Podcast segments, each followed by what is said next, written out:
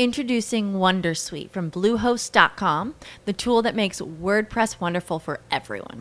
Website creation is hard, but now with Bluehost, you can answer a few simple questions about your business and goals, and the Wondersuite tools will automatically lay out your WordPress website or store in minutes. Seriously. From there, you can customize your design, pick your brand colors, and add blocks. No custom theme or coding required. You'll get content suggestions that you can keep or revise, and with Yoast SEO built in, we automatically help you get found in search engines. From step by step guidance to suggested plugins to an AI powered help bot. Our built in tools make WordPress wonderful for everyone. Maybe that's why Bluehost has been recommended by WordPress.org since 2005. Whether you're a beginner or a pro, you can join over 2 million Bluehost users. Go to bluehost.com slash Wondersuite. That's bluehost.com slash Wondersuite. Allora, il gatto pardo di Tomasi di Lampedusa, per esempio, non presenta tutti quei giudizi eh, diretti del narratore, eh, gli interventi del narratore onnisciente che vedremo l'anno prossimo sono presenti invece nei Promessi Sposi. Il, uh, eventualmente il giudizio della, dell'autore Tomasi di Lampedusa è affidato non alla parte del narratore, ma è affidato alle parti dei singoli personaggi, ai discorsi dei singoli personaggi, in particolar modo il principe eh, Fabrizio di Salina, principe di, eh, di una tenuta della, della Sicilia. Eh, ecco, dovete sapere che lo stesso Giuseppe Tomasi di Lampedusa era un nobile aristocratico siciliano, come dice lo stesso nome, no, discendente dei signori dell'isola di Lampedusa.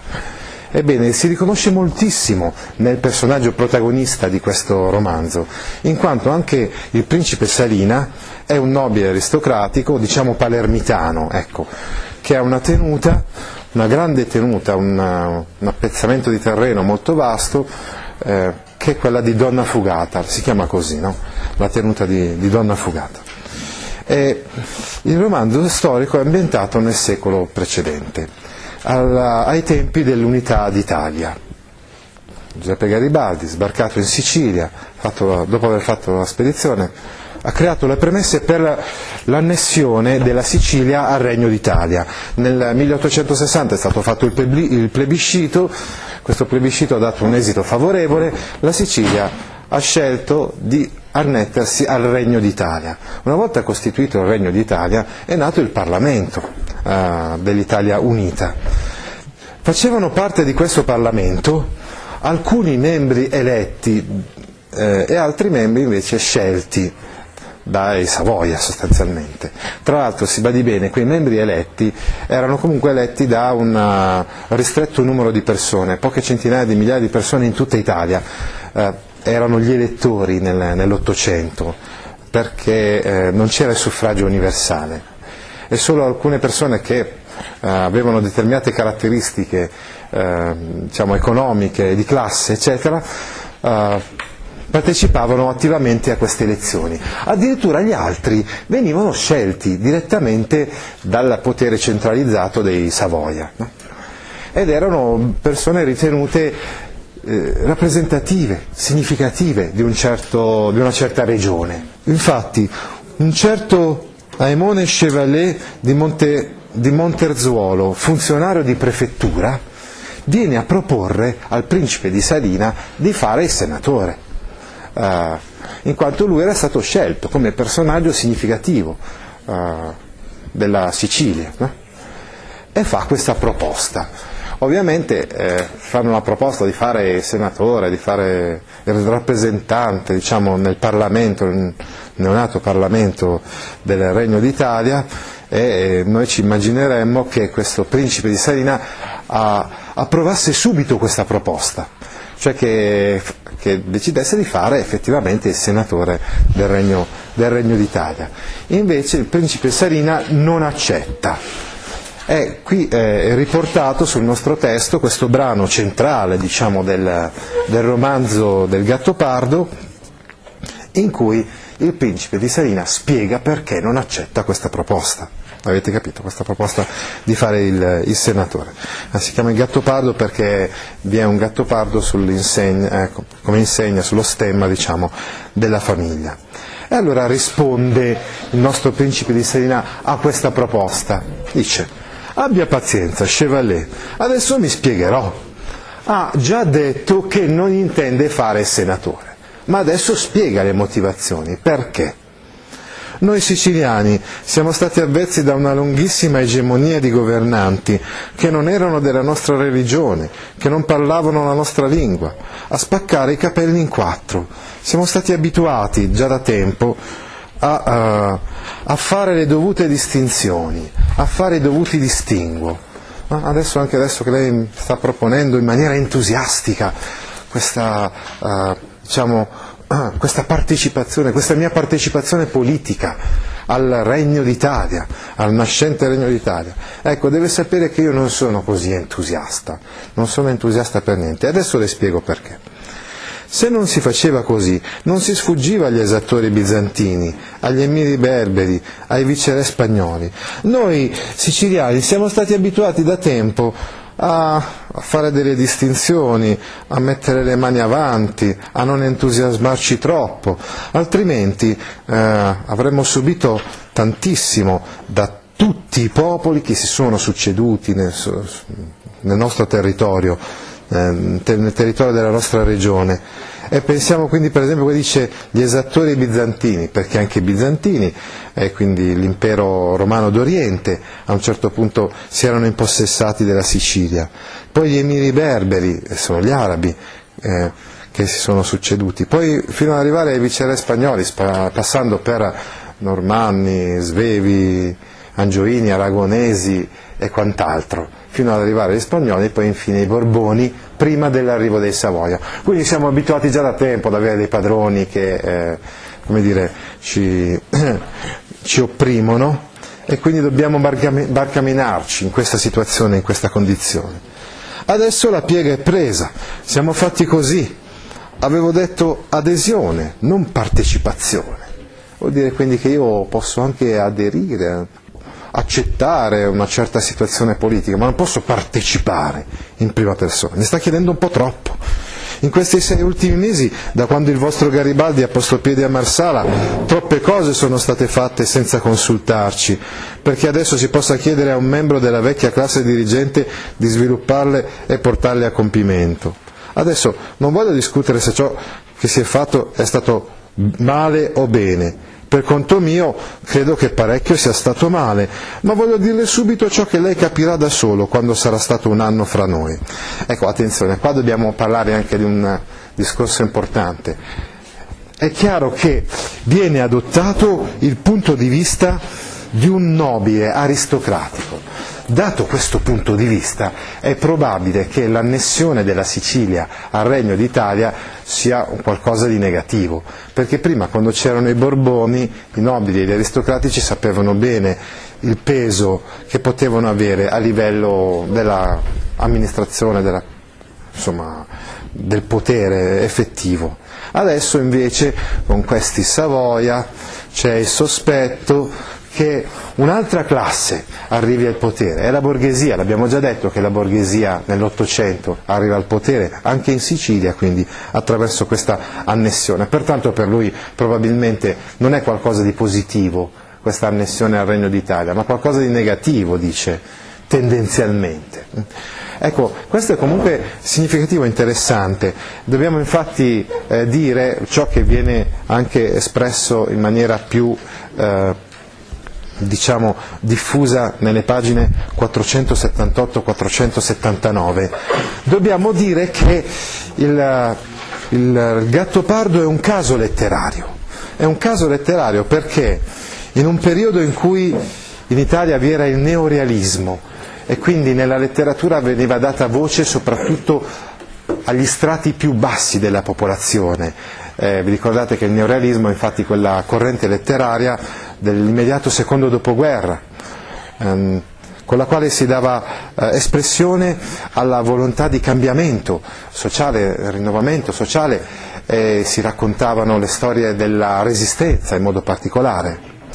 e comunque eh, appunto vi spiegavo si dava voce a questi strati bassi della popolazione. E invece la Tomasi di Lampedusa, che è un nobile, dà voce a un nobile, assume il punto di vista di un nobile aristocratico e questo è il motivo per cui Elio Vittorini decise di non pubblicare, eh, lui che era un consigliere della casa editrice Einaudi, decise di non far pubblicare presso questa prestigiosa casa editrice il romanzo Il Gattopardo, che fu poi pubblicato presso un'altra casa editrice, la Feltrinelli. Questo giusto per dirvi che sicuramente al principe eh, di Salina non risulta molto positivo un cambiamento politico di questo genere, lo dice esplicitamente. Poi dice, in Sicilia comunque non importa far male o far bene, il peccato che noi siciliani non perdoniamo mai è semplicemente quello di fare. Ecco, qui si ritorna su, se vogliamo, su un luogo comune però è un luogo comune basato su una storia, su una storia culturale. No? E il luogo comune è quello del fatalismo siciliano, quindi della impossibilità di cambiare o di ribellarsi. E dice addirittura, con questa frase emblematica, il principe Sarina dice, l'unica cosa che noi non perdoniamo è il fare. Siamo vecchi, Chevalier, vecchissimi. Sono 25 secoli almeno che portiamo sulle spalle il peso di magnifiche civiltà eterogenee, tutte venute da fuori già complete e perfezionate, nessuna germogliata da noi stessi, nessuna a cui abbiamo dato il là. E questo lo sapete benissimo anche voi, perché studiando, eh, avete studiato la colonizzazione greca appunto dell'Italia meridionale e quindi anche della Sicilia, cioè la Magna Grecia, avete studiato la, la colonizzazione, le, le, città greche, insomma con la professoressa di storia, che sono state fondate, le colonie sono state fondate dai greci, intorno al 600-700 a.C., quindi come lui diceva 2500 anni prima. Noi siamo dei bianchi quanto lo è lei, Chevalier, e quanto la regina d'Inghilterra. Noi siamo bianchi, come lo è lei. Lui, questo Chevalier probabilmente è un piemontese, no? Quanto la regina d'Inghilterra, eppure da 2500 anni siamo colonia. Non lo dico per lagnarmi, è in gran parte colpa nostra, ma siamo stanchi e svuotati lo stesso. Adesso Chevalier era turbato. Ma ad ogni modo questo adesso è finito, adesso la Sicilia non è più terra di conquista, ma libera parte di un libero Stato, proclama con un certo entusiasmo Chevalier per, nel tentativo di convincere eh, quasi, tentativo quasi disperato di convincere il principe. L'intenzione è buona, Chevalier, ma tardiva. Del resto, le ho già detto che in massima parte è colpa nostra. Quindi non si preoccupi, non ne sto dando la colpa. Non sto dando la colpa ai piemontesi di qualcosa, è colpa nostra. Lei mi parlava poco fa di una giovane Sicilia che si affaccia alle meraviglie del mondo moderno.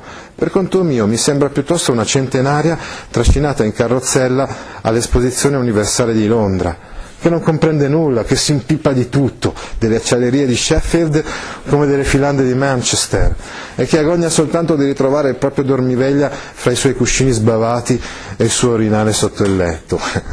È un'immagine molto ironica, quella della Sicilia, che non è interessata all'esposizione universale. Nell'Ottocento, a partire appunto dal 1851, quando ci fu la prima esposizione universale a Londra, si succedettero parecchie esposizioni universali, che erano delle grandi manifestazioni, dei grandi Expo.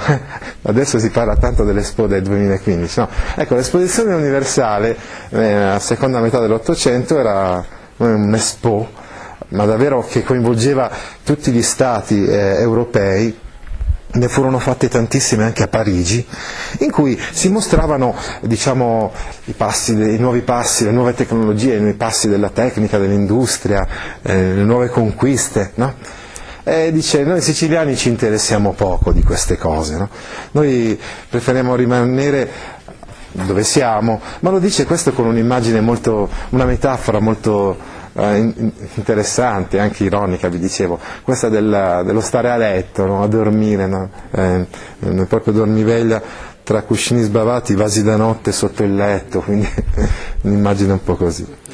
Parlava ancora piano e la mano, ma la mano attorno a San Pietro si stringeva. L'indomani la crocetta minuscola che sormontava la cupola venne trovata spezzata il eh, nervosismo del principe di Salina che aveva eh, lì la, una piccola diciamo, riproduzione della cupola di San Pietro, no? era talmente innervosito che poi il giorno dopo ha preso questa, questa cupola, eh, la croce che stava su questa cupola l'aveva spezzata.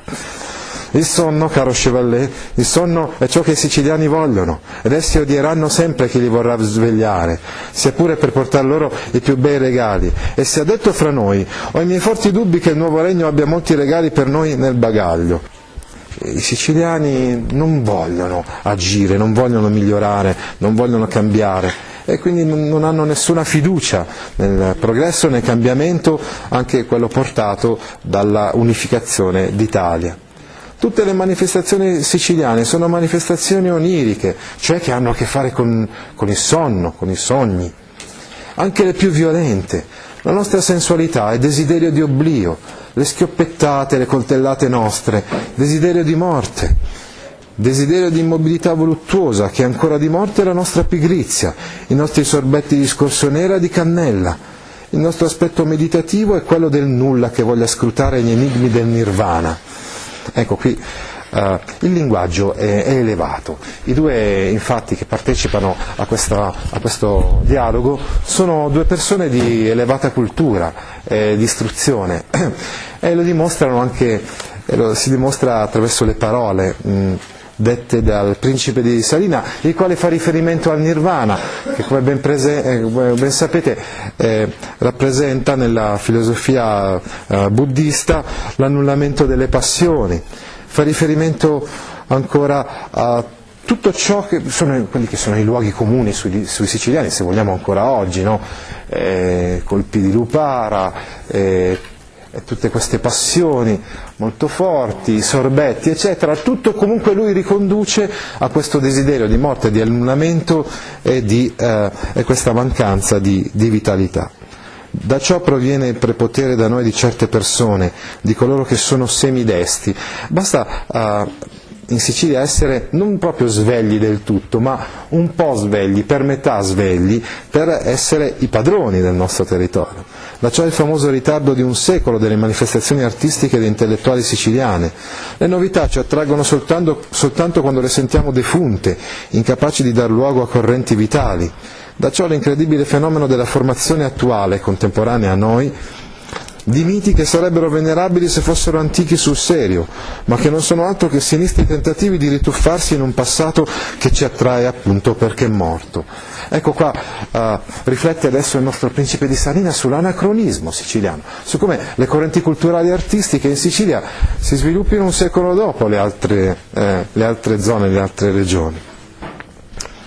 Non ogni cosa era compresa dal buon Chevalier soprattutto gli, riusciva oscura l'ultima frase. Eh, appunto diceva la questione del, che il passato ci attrae appunto perché è morto. Aveva visto i carretti variopinti trainati dai cavalli impennacchiati e denutriti, aveva sentito parlare del teatro di burattini eroici, ma anche lui credeva che fossero vecchie tradizioni autentiche. Ah, qua si fa riferimento per esempio alla, ai pupi siciliani, lo sapete, eh, quelle marionette eh, in cui vengono rappresentati i paladini di Carlo Magno e eh, tante altre manifestazioni artistiche usuali e tradizionali siciliane. E disse Chevalier, ma non le sembra di esagerare un po', principe? Io stesso ho conosciuto a Torino dei siciliani emigrati, crispi, per nominarne uno, che mi sono sembrati tutt'altro che dei dormiglioni. Francesco Crispi, uno degli uomini politici più importanti e influenti della, dell'Italia del secondo Ottocento, era un siciliano eh, emigrato appunto al nord. Il principe si seccò. Siamo troppi perché non vi siano delle eccezioni. Ai nostri semidesti del resto avevo di già accennato. Quindi la regola è questa, che noi siamo addormentati, che noi non vogliamo cambiare, non vogliamo il futuro, non vogliamo... però Ovviamente ogni regola ha le sue eccezioni, quindi anche noi abbiamo i nostri semidesti, l'aveva già detto anche prima. In quanto a questo giovane Crispi, era giovane nel 1860, eh, perché era un po' all'inizio diciamo, della sua carriera politica, non io certamente, ma lei forse potrà vedere se da vecchio non ricadrà nel nostro voluttuoso vaneggiare. Effettivamente, nell'ultima fase della sua carriera politica, l'uomo eh, della sinistra storica, Francesco Crispi, diventato diciamo, primo ministro, eh, si dimostrò autoritario e imperialista. Ecco quindi il discorso del vaneggiare, no? dice anche noi, voi adesso pensate che questo giovane Crispi sia chissà che cosa, poi vedrete che anche lui tornerà a vaneggiare come, come tutti noi. Eh? Lo fanno tutti. D'altronde vedo che mi sono spiegato male, ho detto i siciliani, avrei dovuto aggiungere la Sicilia, l'ambiente, il clima, il paesaggio. In quest'ultima parte del brano, infatti, diciamo che il, il fatalismo, eh, la mancanza di, di energia dei siciliani viene imputato, viene spiegato in questo modo, ah, viene spiegato con l'ambiente, sarebbe l'ambiente siciliano a, a favorire questo modo di vivere un po' rilassato, un po' disincantato e rilassato dei siciliani. Sarebbe causato dall'ambiente stesso, dal clima del paesaggio. Queste sono le forze che insieme, e forse più che le dominazioni straniere e gli incongrui stupri, hanno formato l'animo. Quindi non è colpa tutto sommato degli stranieri che sono venuti qua e con violenza ci hanno... Uh, ci hanno diciamo, tolto del territorio, sottratto la libertà, no, è tutto dovuto all'ambiente. Questo paesaggio che ignora le vie di mezzo fra la mollezza lasciva e la sprezza dannata, è il paesaggio siciliano. Ci si riferisce qua per esempio la mollezza lasciva ai posti più belli, incantevoli della Sicilia, eh, la baia di, Tar- di Taormina dirà dopo, mentre la sprezza dannata è riferito ai luoghi più inospitali, quasi mh, desertici o aridi, mh, eh, poiché eh, spesso eh, la Sicilia eh, diciamo che deve subire la siccità. Che non è mai meschino, terra a terra, distensivo, umano, il paesaggio siciliano, non è mai eh, qualche cosa di regolare, un paesaggio padano, eh, rassicurante. No, invece è sempre qualcosa che ti, che ti colpisce o in un senso o nell'altro. Come dovrebbe essere un, ecco, non è mai meschino terra terra distensivo umano come dovrebbe essere un paese fatto per la dimora di esseri irrazionali. Questo paese che a poche miglia di distanza ha l'inferno attorno a Randazzo è la bellezza della baia di Taormina. L'inferno attorno a Randazzo sarebbe eh, il vulcano dell'Etna ambedue fuori di misura, quindi pericolosi, troppo fuori di misura, troppo diciamo, inquietante e arido il paesaggio nei pressi del vulcano Etna e troppo bello invece nei, pressi della baia di Taormina. Questo clima che ci infligge sei mesi di febbre a 40 gradi, sei mesi in cui la temperatura è altissima, elevatissima. Li conti, Chevalier, li conti, li conti. Maggio, giugno, luglio, agosto, settembre, ottobre.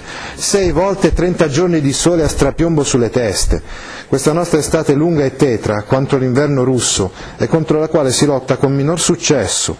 Lei non lo sa ancora, ma da noi si può dire che nevica fuoco, come sulle città maledette della Bibbia. Ecco, come vedete il clima è violento e la, il calore eccessivo non favorisce eh, questa voglia di fare questa attività. È peggio, è peggio, che in Russia, dove c'è un inverno lunghissimo. Dice che, che qua in Sicilia è come se nevicasse fuoco.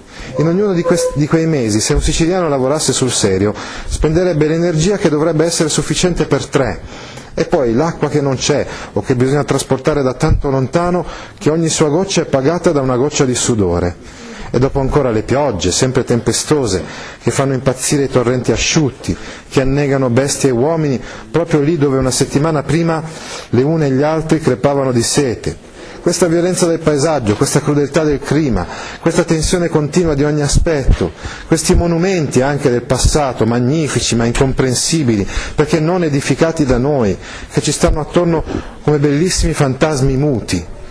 Tutti questi governi, sbarcati in armi da chissà dove, subito serviti, presto detestati e sempre incompresi, che si sono espressi soltanto con opere d'arte per noi enigmatiche e con concretissimi esattori di imposte spese poi altrove, tutte queste cose hanno formato il carattere nostro, che rimane così condizionato da fatalità esteriori, oltre che da una terrificante insularità di animo insularità di animo, cioè l'animo insulare, l'animo tipico del siciliano.